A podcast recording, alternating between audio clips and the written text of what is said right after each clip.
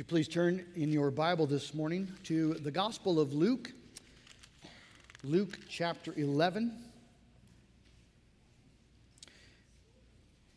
Luke chapter 11, and we're going to read the first four verses. While you're turning there, just want to invite you to uh, keep me in prayer this week. I'll be traveling to uh, Washington State, uh, Northwest Presbytery, and we have several meetings um, scheduled that will be uh, possibly difficult meetings uh, as we try to speak graciously but truthfully uh, into, th- uh, into just the difficulties that are taking place in, with our brothers uh, there in the Northwest Presbytery. So, um, just, you just keep me in prayer, Stephen O'Herrick, who's flying out of Orlando. Lord willing, if Erica decides to stay off uh, out to sea, that would be helpful. But also then Bruce Hollister from um, Joliet, Illinois. And so if you just keep us in prayer, we would greatly appreciate that this week. Luke chapter 11. reading the first five, first four verses, and uh, you know these verses well, but let's give them our attention this morning. Uh, this is God's word. now, Jesus was praying in a certain place, and when he finished, one of his disciples said to him, Lord, teach us to pray, as John taught his disciples. And he said to them, When you pray, say, Father, hallowed be your name, your kingdom come.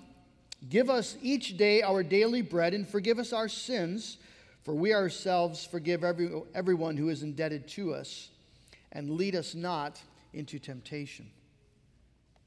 Let's ask the Lord's blessing on His word.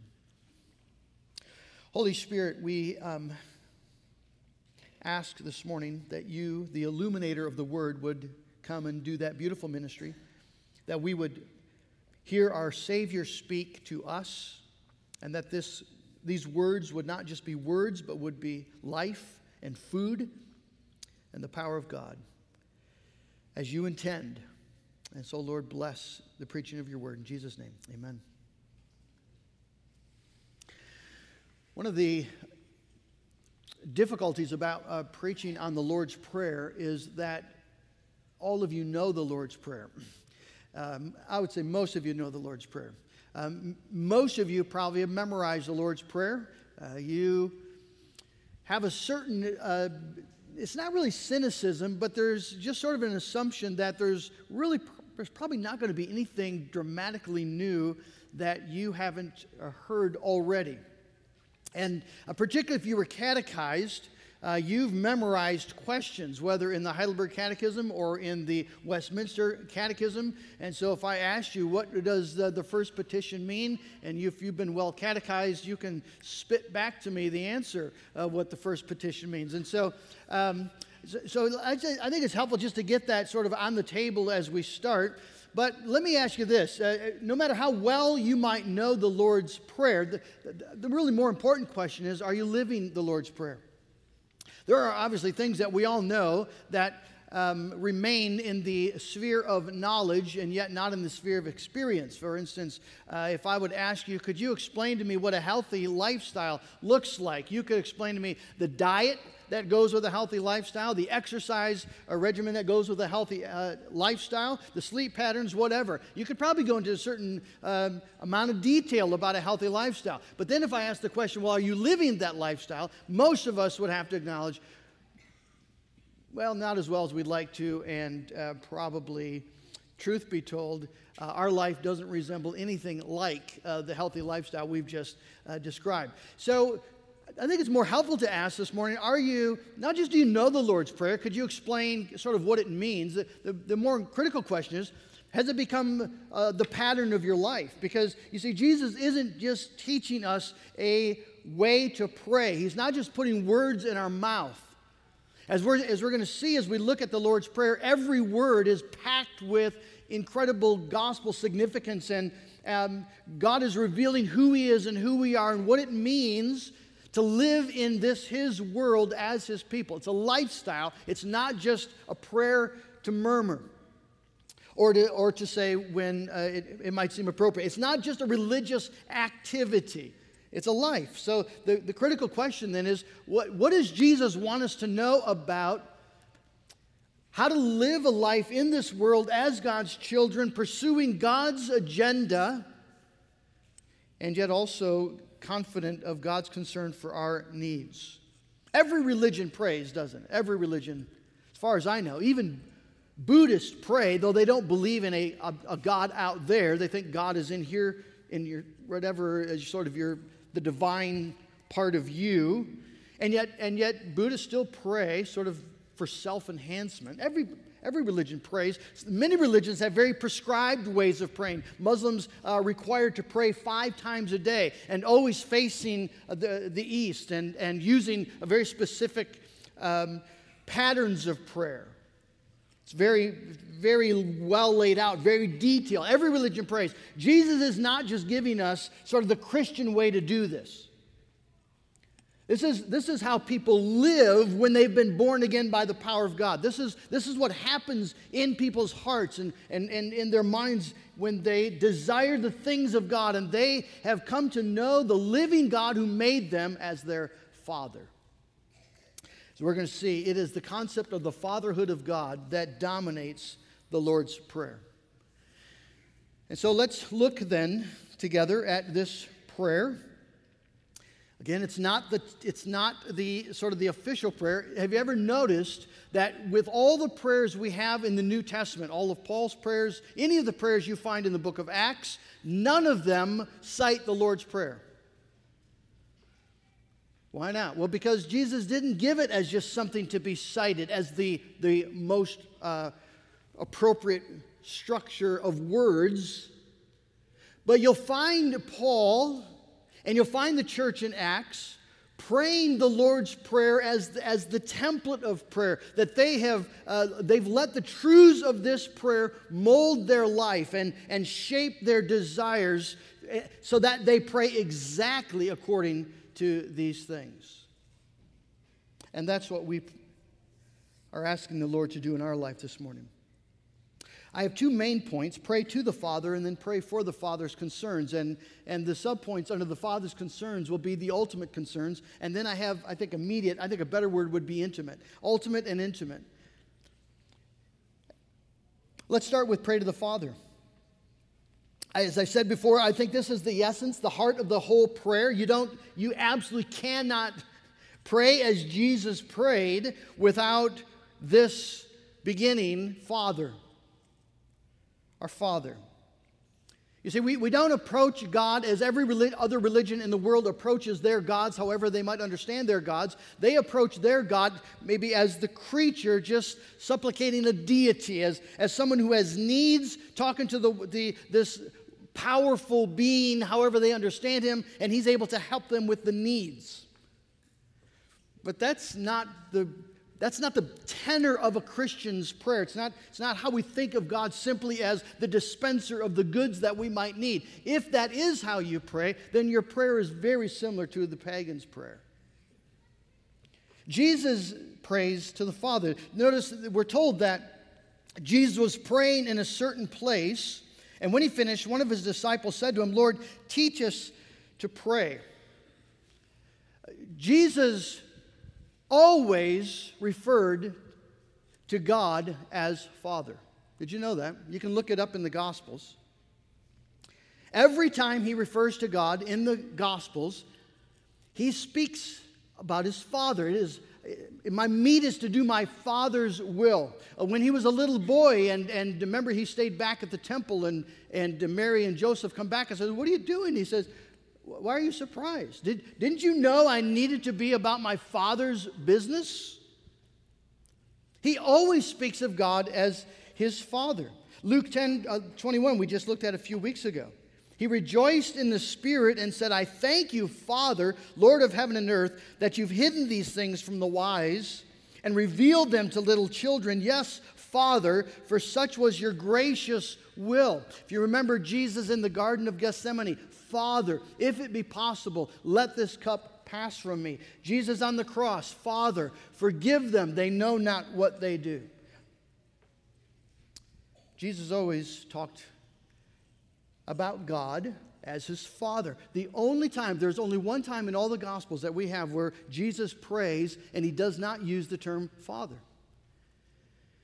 Maybe you remember what that time was The only time we have in the Gospels where Jesus speaks to God and does not refer to him as Father is when he's bearing the weight of our guilt, when he has become accursed, bearing our sin and our shame, our failures, our wickedness and perversity, as he's on the cross, being made sin for us. Then, as Jesus experiences the wrath of God the judge against our sins, then Jesus says, God, my God, why have you forsaken me? He doesn't say Father. Because he's experienced the truth of sin, and the truth of sin is that it separates you from God. It, it places you outside of that intimate relationship of a father and a child. And even though every one of us and everyone in the world is created by God, and so in that sense, everyone has God as the father in the sense of creation, Sin has separated and broken that relationship. And Jesus experiences that horror as he's suffering on the cross bearing our sin. And all he can say is, My God, my God. You see, condemned men and women cry out, Oh God. But the amazing thing about the gospel is that Jesus came, you see, to reconcile sinners to their Creator. And so when Jesus says it is finished and the work has been accomplished on the cross, his very last spoken words before he dies is, Father, into your hands I commit my spirit. That he has accomplished redemption. Reconciliation has been made, and Jesus is once again experiencing the beauty of intimacy with his Father in heaven. Father, in your hands, I commit you, my, my spirit. And then the miracle of miracles is that when Jesus is raised from the dead, one of the very first things that he does as he's talking to Mary in the early morning, morning there in the garden, she comes and she wants to just embrace him and hug him. And if you remember, Jesus says to her, John 20, 18, Do not cling to me, for I have not yet ascended to my Father, but go to my brothers and say to them, notice my brothers, and say to them, I am ascending to my Father and your Father. I'm ascending to your Father. And so, sinners in by faith in Jesus Christ, sinners who are united to Jesus Christ discover that, that they have escaped the condemnation that would make a sinner cry out, Oh God. And, and they are now able to say, Father, Abba.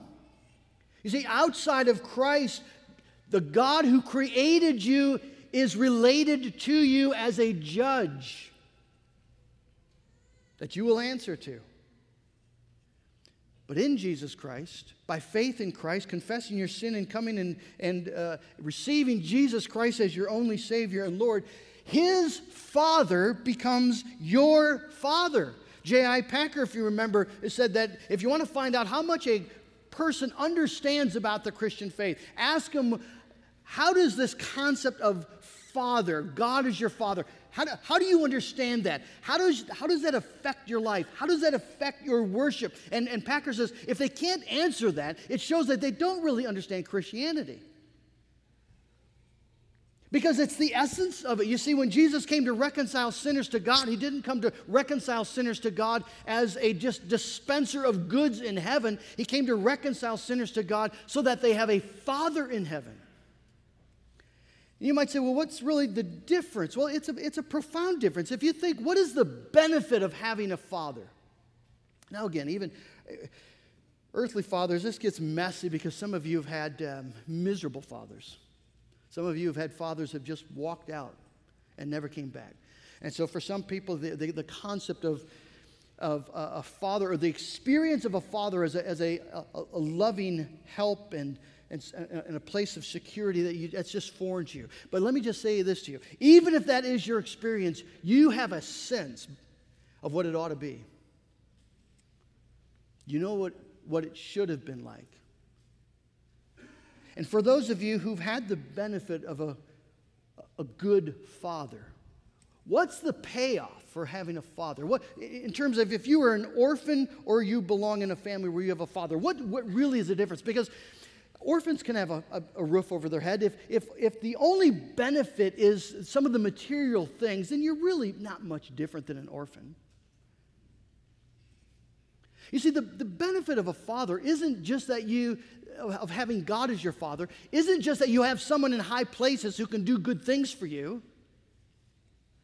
The benefit of having God as your father is someone knows you, someone is committed to you, someone has attached his honor, his reputation to you.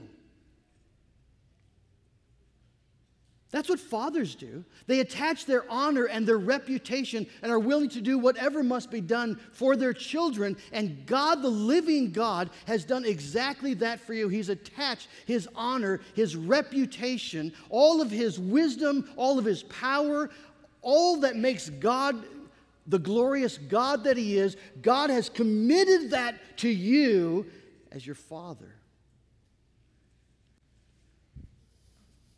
That's astonishing. So that someone knows you and someone. Do you realize he's committed himself in that way, his honor and his reputation to, to your well being, your eternal good? So you're not alone in this world and you're not left on your own in this world. That no matter what you face, your heavenly Father is superintending all of this universe. And he's at work for your eternal joy. So Jesus says if you're going to pray, you got to start with Father. And, and again, doesn't mean you can't pray to Jesus or you can't pray to the Holy Spirit. Of course you can. God's one in three persons.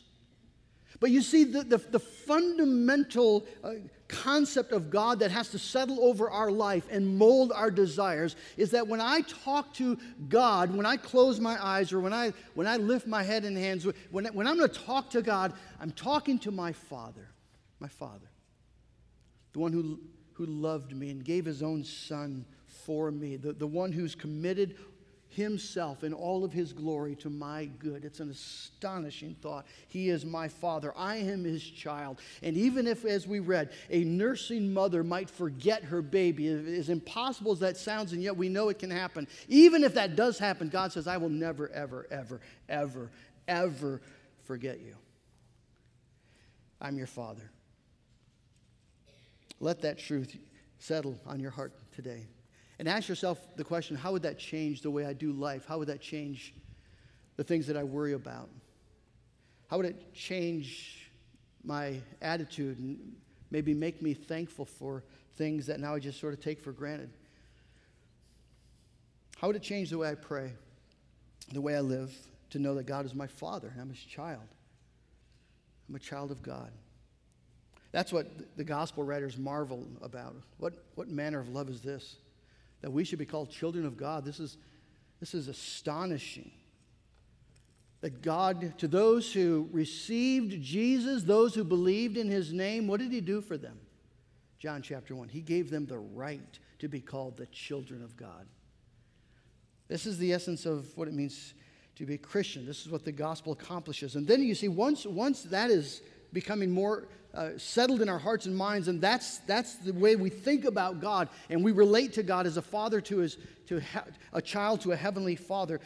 Now we're going to start praying for the things that God cares about, our Father cares about. You see, we've been, as children of, of the Father, we've been brought into the family business so that the Father's concerns are our concerns.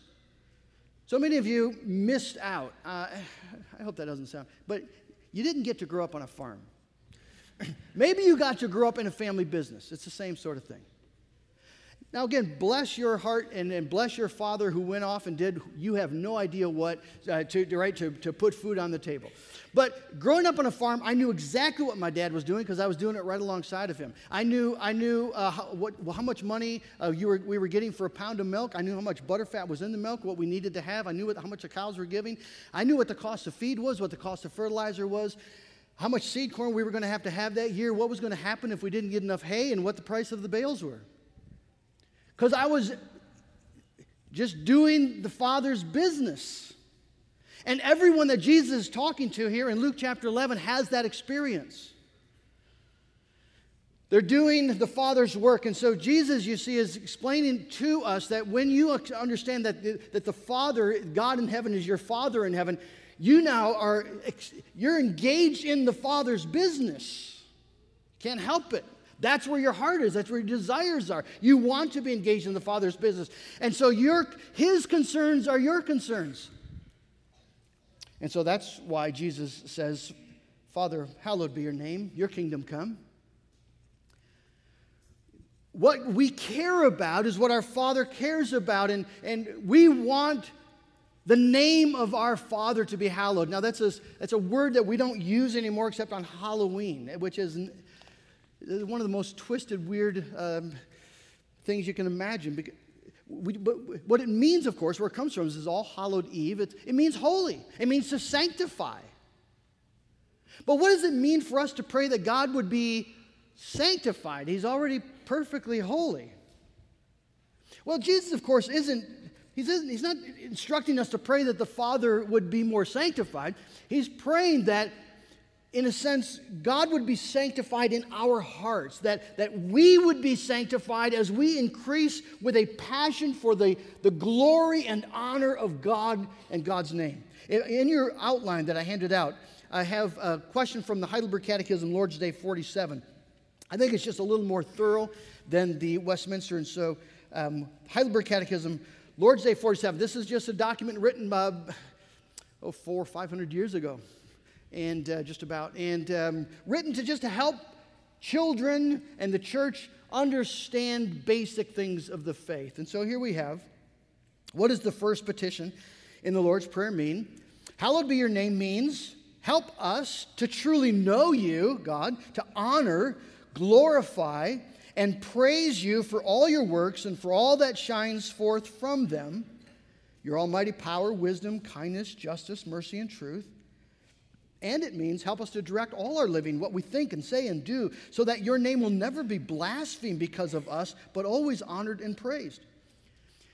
You see, the, the, deepest desires of a regenerate heart, if you've been born again, when you think about God, when you think about your Father and, how He has loved you, and what he is, he is doing to rescue sinners and how he promises in Jesus Christ to make everything new. You want his name to be hallowed. And it pains you when it's not hallowed. One of the, one of the, the trials of being a Christian who loves the Father is to live, you see, in this world, the Father's world, a world that He made good, He made beautiful. It was pure, it was right, everything was as it should be. It redounded to His glory, every bit of it. And then the adversary came, the devil, God's sworn arch enemy, came into this world and, and led Adam and Eve into sin. And because the foundations of reality are spiritual in nature, this whole world was cast into sin. This whole world fell in Adam and Eve's crime against their father. And so the world comes under a curse, and the devil is called the prince of this world, not because he's sovereign over this world, but because his influence, his devastating influence, is felt throughout the world. And so we, we live in that world and we grieve the way that God's name is not hallowed, the way that God is laughed at, the way that God is mocked, the way that God is resisted and scorned. Romans chapter 1 says that the wrath of God is breaking out against this world because men do not honor God as God, nor do they give thanks to Him. And so people speak of God in awful, awful, awful ways. And people do awful, wicked things against those made in His image. All the sins of men, if it's rape, murder, um, stealing, cheating, lying, backstabbing, gossip, slander, all of it you see is an assault on God as it attacks his, uh, those made in his image. As it, every bit of it is men and women, sinful men and women, creatures made out of dust, trying to establish their kingdom, their rights, their authority against that of God. And if you're a child of the Father, that grieves you. You hate evil not just because it's wrong, not even just because it hurts people. It does that and you grieve that, but fundamentally it's an assault on your Father. It's an assault on His creation, it's an assault on His character. And so we, we grieve it. There's, there, there's a profound sense in your heart that not only that this is, this is wrong, but the nature of the wrong is that God is being opposed. God, the Father, your Father, is being resisted and denied and attacked. That's what breaks your heart if you're a Christian. And the greatest grief, of course, is when you're a part of it. There's no greater grief for a Christian than to know that you've taken sides with the devil, you've taken sides with the world. You've decided that you're not going to speak up, you're not going to even resist. In fact, you've just gotten comfortable with people living as though there were no God and, and not honoring God and taking the Lord's name in vain. You, you've just sort of accepted it as the way it is. And you grieve, you see, as a Christian, you grieve when you sin in that way and when you sin in all the very real ways that you sin because you're not, you're not honoring God in your own heart. And sometimes people will even uh, laugh at God and they'll mock God as they point at you. You call yourself a Christian? I see what you do. I know how you do business. You're no different than all the other guys. You think you're so special? You think you're so holy? I know how you treat your wife. I know what you say about your husband. I know what you're doing behind your parents' back. And so a Christian starts by saying, Father, hallow your name and, and let it begin with me. Do it in my life. Do it in my heart. Give me this one holy passion filling all my frame. Show me your goodness. Show me your glory. The Songwriter George Croly catches it well in Spirit of God, descend upon my heart, wean it from earth, through all its pulses move, stoop to my weakness, mighty as thou art, and make me love thee as I ought to love. Hallow your name for Lord, right here, right here, hallow your name. And your kingdom come. See? Your kingdom come. We're looking at big picture here. Jesus is teaching us to live our life with our eyes set on things that ultimately matter. And the, the, the, what ultimately matters that, that God is a king. And he has a kingdom, and his kingdom has, has invaded this world. The, the devil has caused this great devastation, and yet God has not abandoned the world to the devil, but God has interceded. Jesus Christ, the King, has come. And so remember, when Jesus sends out the, the disciples on their mission trips, he tells them the message is the kingdom of God is at hand, the kingdom has come. The Allies have landed at Normandy. Aslan is on the move. That's the message. The early church, one of their favorite Psalms was Psalm 2. Why do the nations rage and the peoples plot in vain? He who sits in heaven laughs. The Lord holds them in derision. Then he will speak to them in his wrath and terrify them in his fury, saying, As for me, I've set my king on Zion, my holy hill.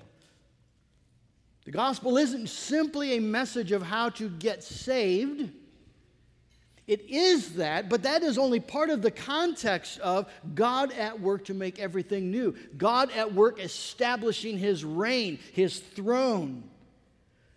And he does that in Jesus Christ, King of kings and Lord of lords. Jesus Christ, the King, is on the march today. Jesus is working out his kingdom purposes in the world today. And he will continue to do that until everything that is opposed to him is under his feet, even death itself.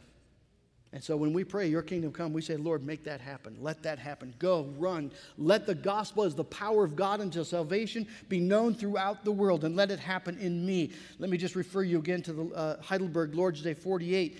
What does the second petition mean?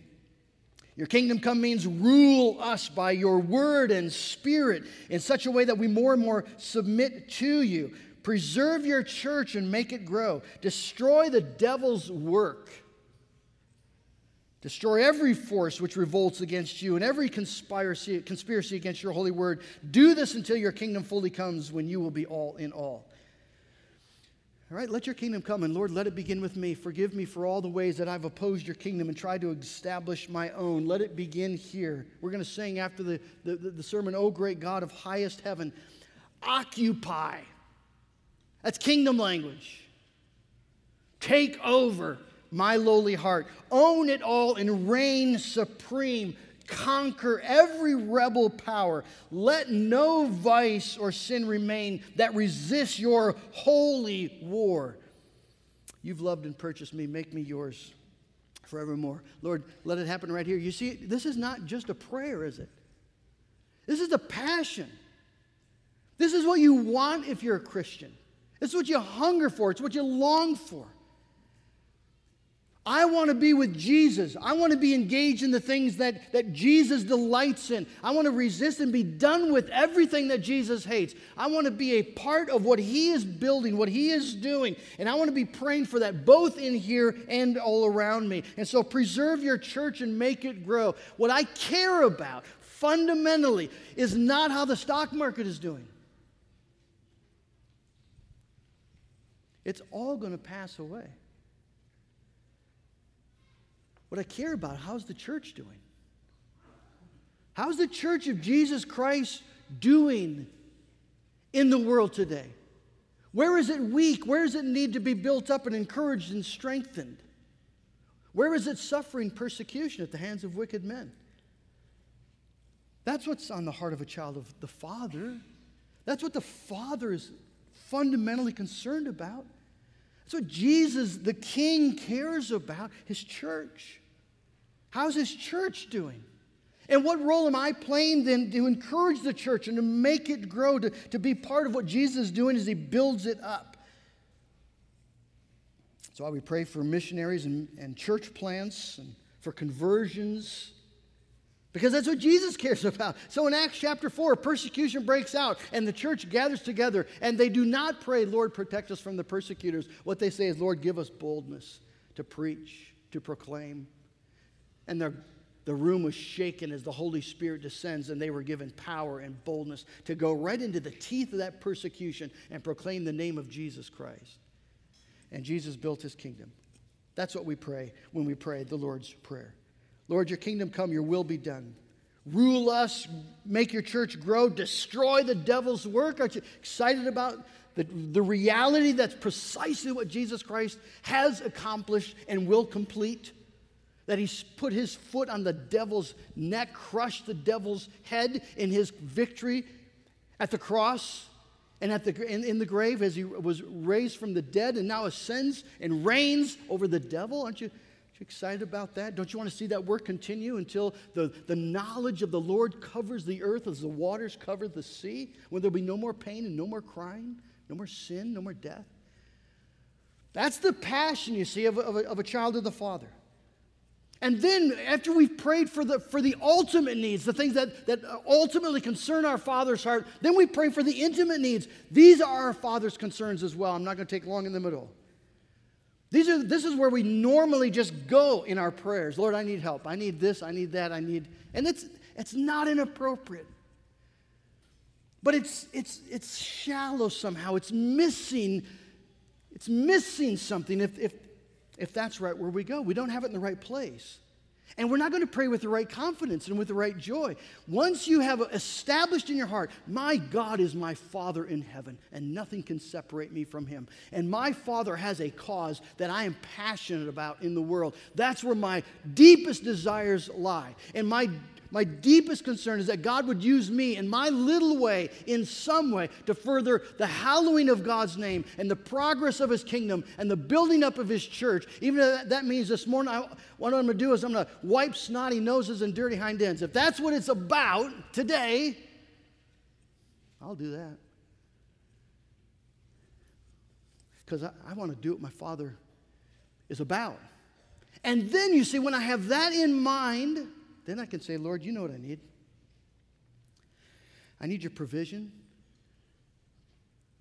Give me this day our, our daily bread. Notice it's communal, isn't it? Give us each day our daily bread. Forgive us our debts. I need pardon. And lead us not into temptation. I need protection.